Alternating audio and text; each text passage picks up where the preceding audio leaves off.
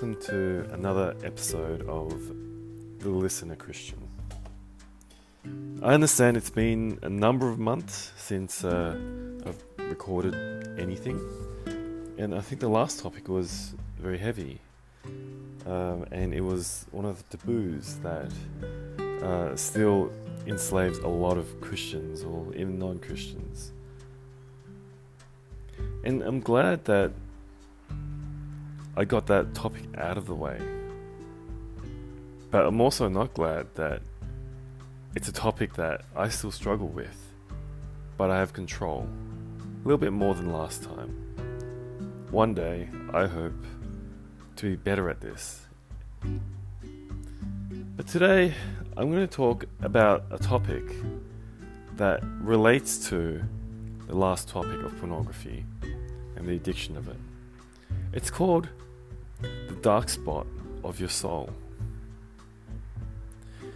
In previous episodes, I've talked about distractions of the flesh. Paul talks about it all the time. And when I read a lot of his works, I get the feeling there is a lot more that is going on in his mind that he's not recording. You know, pen and paper was actually very expensive back in the days. You really had to put a lot of thought into what you're going to write down, whether it's your own thoughts, your own feelings, or even just some a- abstract concept. And what Paul spoke about when he struggled with the flesh, we can only get possibly even you know, a scraping of the tip of the iceberg. Now, I've also spoken about meditation and the threads in life. And I know there are people out there that say threads is a Greek mythology, it's a pagan worship concept. And this will be taken upon in another episode where I will go through the Bible and I will go through why it's not a pagan concept. I mean, just quickly, if you think about it, threads, we descendants of Abraham, why do we even have a lineage if there are no threads attached? But today, I want to talk about the dark spot in your soul.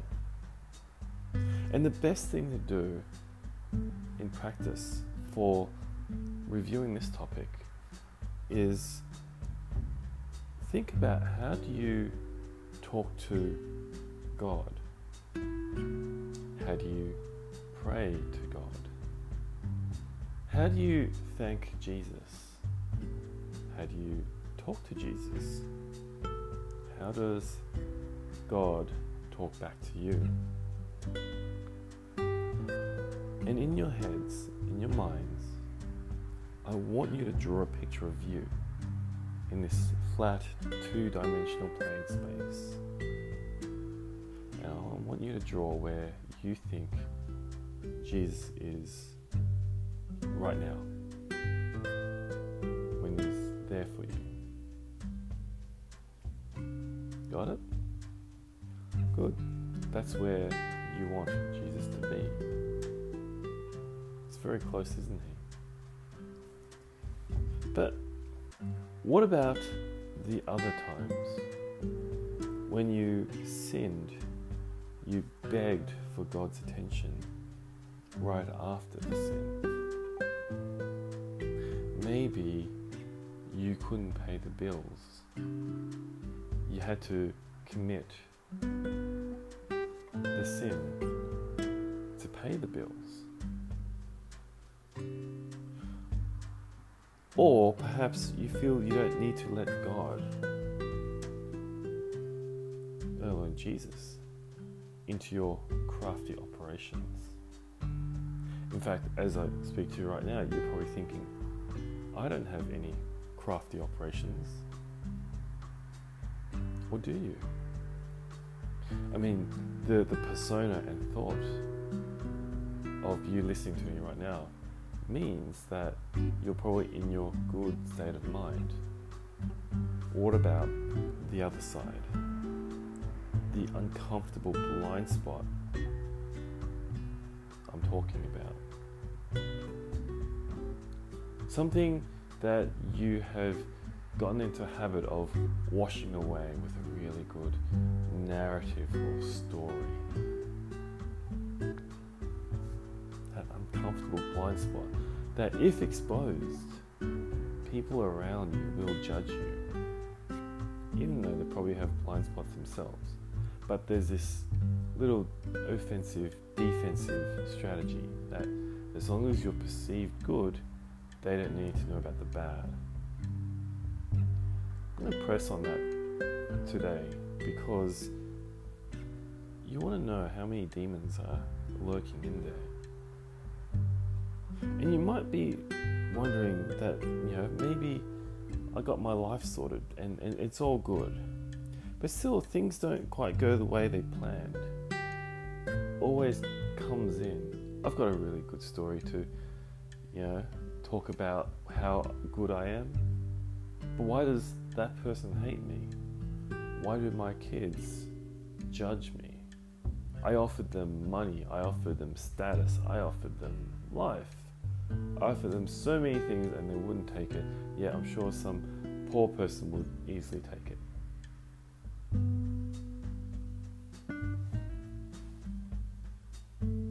And here's the thing I, I too have been living you know, multiple lives. And I used to be you know, part of a family. I mean, it's my birth family. And had family members, part of a big church, lie. They lie through non-stop about everything. How the family is good, even though I witnessed domestic violence on both sides. I could not conceive how you could tell a different family that your family is good and better than theirs when what I witnessed was the complete opposite. In fact, that one person is part of a group of other people who thinks it's okay as long as they lie, uh, and through the lie, they bring people to Christ. Even though we know that in the scriptures, Satan is the father of lies as said by Jesus. So, why are we saying to Jesus, Hey Jesus, your message doesn't work, but your enemy, the one you struck with your heel when you crushed that uh, snake's head, yeah, we got him in, in a meeting that day and he has this fantastic proposal. We will lie to other people and get you in the church. Get them all in the church. It's all good, don't worry about it. Where have you heard that structure before? You hear it all the time in corporate. You hear it all the time in churches right now. And you know, and you have these pastors who say, you know what, I'm going to pray and you know, pray for the truth, do things the right way. But they don't tell you how to do it. They don't tell you what to do. They just say, well, here's a blank space. You fill whatever you want in there. Go out. But don't do what the devil does. Don't lie. But if you don't know if that lie is a lie, is it still okay? Did I just throw you off? I said it. I said something very, very uncomfortable right now. What if that lie is a lie, but you don't know if it's a lie? You still use that to bring people in to Christ as a tool?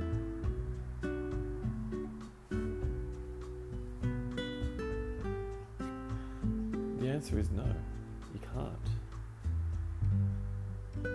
The God of Abraham is the God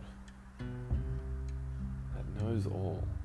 What is a God that knows all? He's the God of understanding.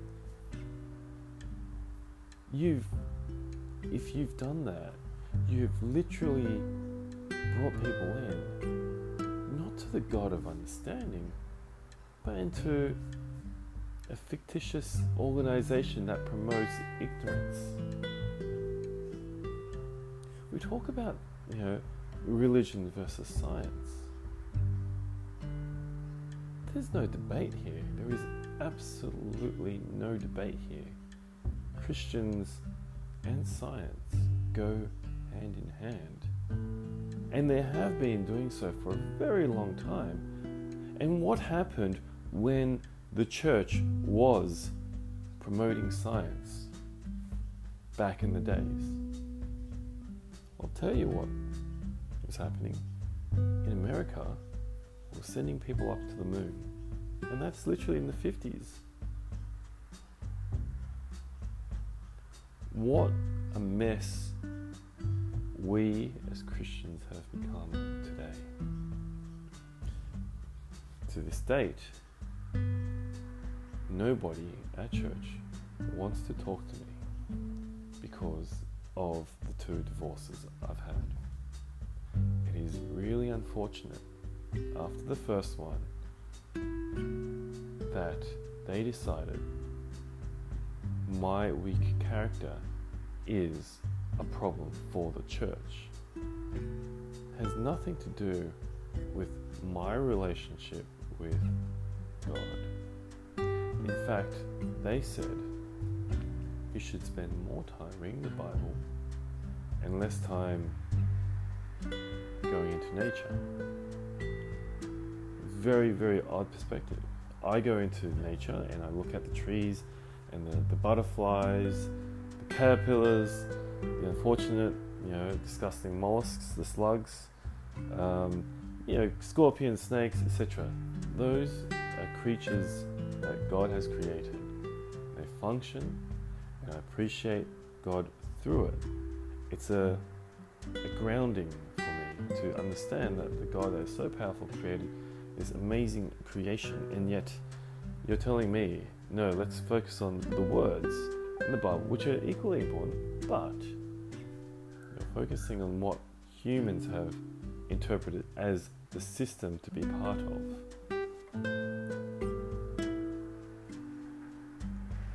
This comes to back to the logic that Christ has said. Is it the altar or the food offering that is more important? It's the altar that makes the food holy according to their logic. And likewise,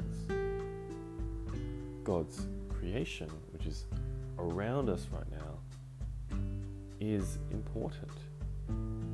It's what leads to life, to where we are right now. You can't have the scriptures, you know, created on earth if there's no oxygen in the air, if there's no bacteria or fungi uh, brewing and decomposing and recycling you know, uh, nutrients so that we as humans can form into functional human beings. All this is a massive, complex system. So, talked about the system around the world. We talked about this dark spot that I keep, you know, talking about? Let's go back in there. The weakness by the family member that believes you can spread lies if you don't know if it's a lie at other people. That's his dark spot. Very dark spot. And as I said, other people also in his circle do the same thing. They spread lies, people believe in the lies. But why does it work? Why does it work? That's because everybody who is not chosen by Christ, who do not know themselves, me included, we all have a dark spot. We all want to protect that dark spot. That's our little sinister area that we say we don't want God in anywhere near there. Are we watching pornography? All right. God, don't talk to me. That's literally the the logic that follows. Am I lying in a, in a business case? God, don't remind me. I'm focused right now. Am I doing the wrong thing? Am I arguing with someone that I shouldn't, that I know is wrong? Again, I want to dominate, I want to control the other person. That's a dark spot. I want people to be happy. I'll get there as long as you don't question my methods. What separates a Christian in this day and age is whether they let God into their soul. There's a lot of pastors that talk about oh, letting God into their lives. Like it's like a fanciful thing. Like, yes, God, come into my life. But, you know, it's all dependent on whether I get caught or not. Totally dependent on whether I get caught These little dark spots that each of us protect. Well, there's nothing I can do about it except to tell you that it is an individual journey. I know I have my dark spots, and I know that I have to question them. But if you do not question the dark spots of your soul, you will be controlled by them. Do you know what happens when enough people with dark spots that do not want to question their dark spots, but would like to control others so that they do not question their own dark spots. You get a group of people that start justifying the worst crimes in humanity. For what reason is mm. there to dominate over another person? We look at how Japan dominated Manchuria We also looked at how the Germans demonized the Jewish community. That logic makes no sense. No sense at all. But you can tell that it it has led them there from being unwilling to question their dark spots. In other words, with enough people to question, to not question the dark spots, to protect the dark spots of their soul, to harbor the evil that they think is passive and less likely to do anything and harmless. We create a generation of people that are easily misled. They think the truth suddenly becomes what their feelings are, and those feelings are to protect the dark spot in their soul, to protect their comfortable living standards, their comfortable lifestyle. That drives people to do the worst things and have the most irrational logic to living. It is unfortunate church is now church is now driving this perception. Vaccines you know, like, why is that a problem? Is it unclean? Is it clean?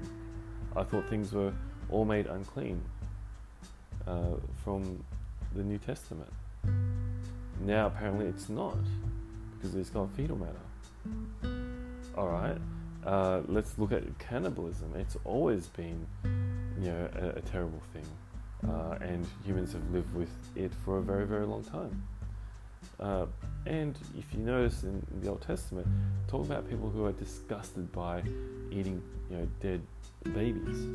When you when you have a city surrounded by uh, the military, there's no food or water going into the city. So, you know, it is a terrible state. Is that the same thing? Doesn't seem like it. All we're saying is we're keeping people alive by boosting an immune, immune system that they already have. But that's really complicated. The core logic of this all comes down to they're protecting their lifestyle from changing.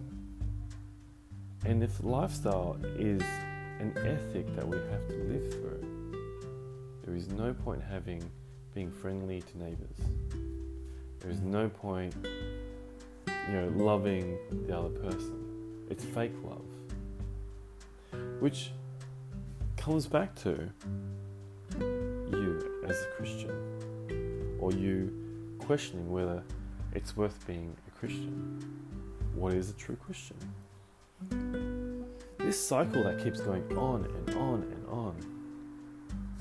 It's nuts. And when more people with similar dark spots get together and they form a club and they form an interest group, then you've got you know a bit of a bit of a huge problem.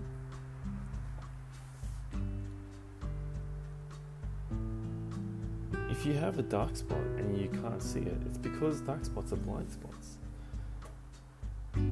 You wanted to know who's controlling you. Best way to do it is to see where that dark spot in your life is controlling you. Is it about happiness? Truth is never happy. It's just truth is just something that is easy to work with. And talked about threads.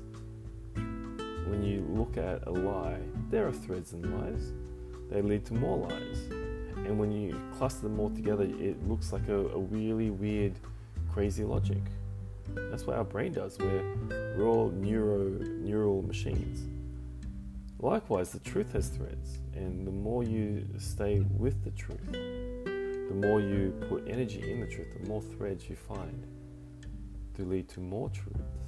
I mean, it's not really you know, a good way to explain things. Like, how do you know you, you're on the truth or on a lie? We'll get to that later. And I did point to point out that in uh, the first of the few episodes, which I understand it's hard to listen to,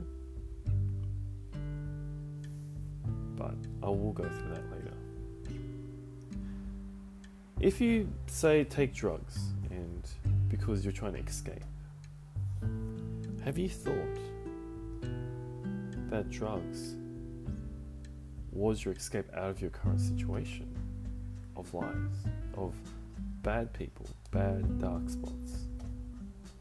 I mean, we want to convert the bad people to the good side eventually, but what if it was a rescue mission from God to say, hey, get out of there?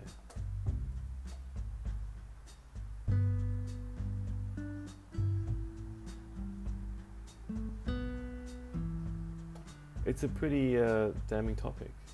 The question I'm sure that is in your head right now is how do I talk to God about my dark spot? In a recent example uh, of, uh, I guess, an infomercial that I, I was reading uh, and watching was um, the, the ugly truth of Mother Teresa. And I've always thought Mother Teresa was an amazing saint, did many great things, but after the example of how there was misused funds, there was so many problems rather than directing funds into actual hospitals um, and unrecorded deaths from sightings, um, it made me think whether or not I have gotten my life completely the wrong way around. I like to see a lot of hope, but what if, what if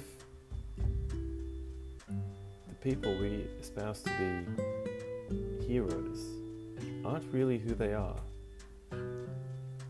Wouldn't it be better to understand Mother Teresa as someone that tried her best, given whatever was available at the time, and and that and that, and that was it. What happened to all the meetings with uh, warlords and um, dictators, or even like uh, members of uh, a racist group, which happens to be documented quite a lot, and there's been no change following those meetings. It is so ugly that after digging deeper into what happened with Mother Teresa, I feel cheated that um, I didn't know about this sooner. Maybe it's all a lie, which I'm hoping, but at this stage in my spiritual life, I can't rule that out. I cannot be comfortable with just accepting someone who's just passed away and leaving them a saint, knowing that was not the complete truth. So, if you feel that the story about Mother Teresa made research, I want you to think about Jesus, about God. What are these narratives that you've been running with your life, protecting your dark spot? What are they? How are they? Jesus knows that in you. He, he knows it. He, he's been there. He, he's just waiting for you to go up to him and say, hey, who are you? What is this dark spot? Let me help you out with it. I want you to think about that. I want you to pray to God about it. I want you to meditate on it. Maybe in a few months, or perhaps a few weeks, I'll come back and maybe we'll talk a little bit more. It's also a journey for me. I hope you had a good time listening to uh, this podcast. If you have any questions, feel free to message me. My name is Jimmy from The Listener Christian. Thank you. In Christ.